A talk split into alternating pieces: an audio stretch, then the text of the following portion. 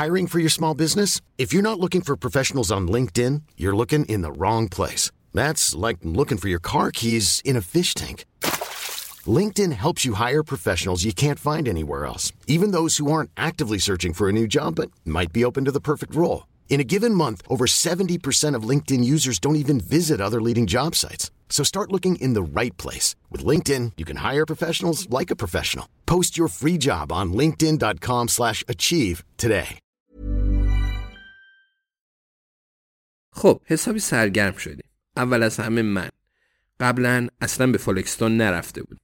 پیتر وارد اسم الان بابی تنره. ولی ما قسم خوردیم رازدار باشیم. اون گل فروشی داره.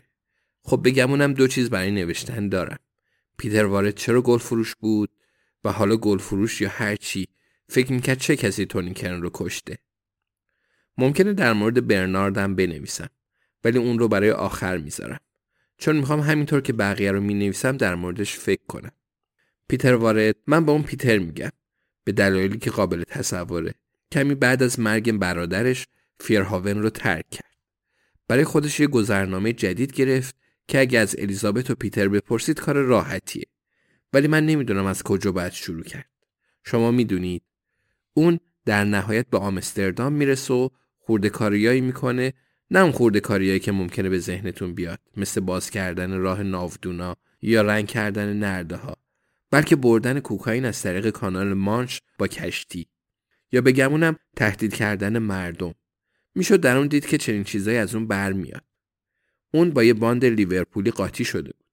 اسم اون باند رو به ما نمی‌گفت. حالا انگار که اگه می‌گفت تحت تاثیر قرار می‌گرفتیم. ترفندشون این بوده که پشت اون کامیونای بزرگ گل که می‌بینید از هلند و بلژیک به اینجا میان مواد قاچاق می‌کردن این کلکه اونا بوده.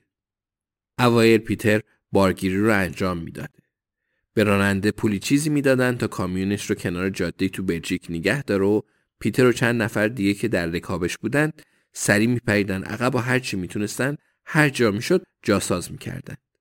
بعد کامیون می‌رفت یه توقف دیگه تو کنت داشت و کار تموم. این کامیونا مدام می‌رفتند و میومدند کار هر روز بوده نه؟ باید بوده باشه به خاطر گلای تازه. بنابراین عالی بوده. اونا جاهای مختلف فقط یه راننده داشتند و اوایل نحوه کارکرد همین بود. تا اینکه دوزارشون میفته و یکی از گلخونه ها رو می‌خرند. کار کاسبی طبق روال همیشه بوده. پیتر آماده بوده تا موقع حمل و نقل تمام محموله ها رو بازرسی کنه و اون چیز خاص کوچیک رو به همشون اضافه کنه. بنابراین حالا اونا روزانه سه تا کامیون داشتن که از جیبورش رد می شدند و می‌تونستند هر کاری دوست داشتن با اونا بکنن. هوشمندانه بوده واقعا. پیتر تمام وقتش رو تو گلخونه میگذرونه و جوانکی که اونجا رو اداره می‌کرد پول می‌گرفت تا ندید بگیره. اونا ورق بازی می‌کردند و گپ می‌زدند و هر کار دیگه که تمام روز تو بلژیک میشه انجام داد. یه دقیقه خارج از موضوع ولی چند روز پیش یه آگهی در مورد سفر به بروش چسبونده بودند و من فکر کردم اسم بنویسم. جوانا چند سال پیش رفت و نظرش این بود که زیادی دیگه عجیب غریب بود مامان ولی خب تو عاشقش میشی. بنابراین ممکنه دلم رو به دریا بزنم و برم. الیزابت خوشش میاد؟ حالا اینا به کنار. اتفاقی که بعدش افتاد از این قراره. خطایی رخ داده بود و هیچ کس نمی‌دونست چطور یا چرا. یا حداقل پیتر که نمی‌دونست. ولی نتیجه این بود که یه گل فروشی کوچیک تو گیلینگام به طور تصادفی دو کیلوگرم کوکائین کنار گلای بگونیا تحویل گرفت و فاصله اون رو به پلیس گزارش داد. پلیس که گاهی احمق نیست با عجله وارد عمل نشد و راننده رو دستگیر نکرد. در عوض اون رو تعقیب کردند و فهمیدن کجا میره و ماجرا چیه. سرانجام یه تیم کامل روی اون کار کردند و تک تک فهمیدن کی چی کار می‌کنه و هر کسی رو که تونستن دستگیر کردن. اونطور که پیتر تعریف کرد اونو پسرک جوان که گلخونه را اداره می‌کرد از یک کیلومتری دیده بودن که پلیس داره میاد. پیتر میگه بلژیک هم مثل هلند تخته. و وقتی پلیس اونجا رو پاکسازی می‌کرده اونا 6 ساعت تو مزرعه آفتابگردون پنهون شده بودن. تو آمستردام کمی بعد یکی از لیورپولیا توسط یه سرب کشته شد و تمام. مطمئنم بعدش رو می‌دونید پیتر هرگز واقعا پیشرفتی نکرده بود. اون واقعا چنین آدمی نبود. ولی گفت کمی پول در آورده و خیلی چیزای زیادی در مورد گلا یاد گرفته و گلا رو در زیباترین حالتشون دیده. اون رنگ گلا و غیره رو برای ما توصیف کرد و وارد جزئیات شاعرانه در مورد اونا شد. در نهایت الیزابت مجبور شد به اون بگو در نهایت الیزابت مجبور شد به اون بگه عجله کنه. بنابراین حالا هر روز یکی از اون کامیونای بزرگ تو خیابون پیرسون میست و پیتر عقب اون میره. مثل قبلا ولی این بار اون فقط گلاش رو بیرون میاره و اونا رو به مغازش می‌بره و کامیون به کارش ادامه میده و به سمت بلژیک برمیگرده.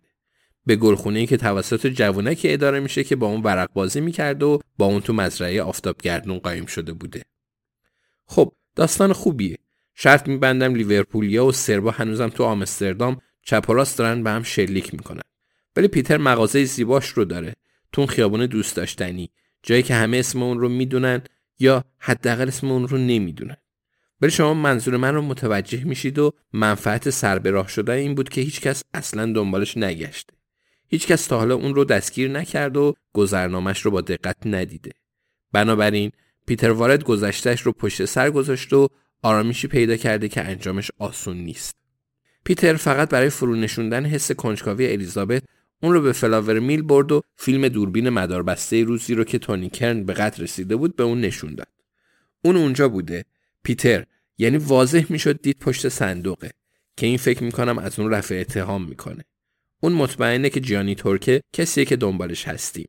تونی اون رو به پلیس لو داده بود و جیانی هم متعاقبا از تونی دزدی کرده بود. به گمونم همین دلایل کافی بود. من و الیزابت تو قطار در این مورد صحبت کردیم. ما نیم ساعت تو ایستگاه بین‌المللی اشفورد وقت داشتیم.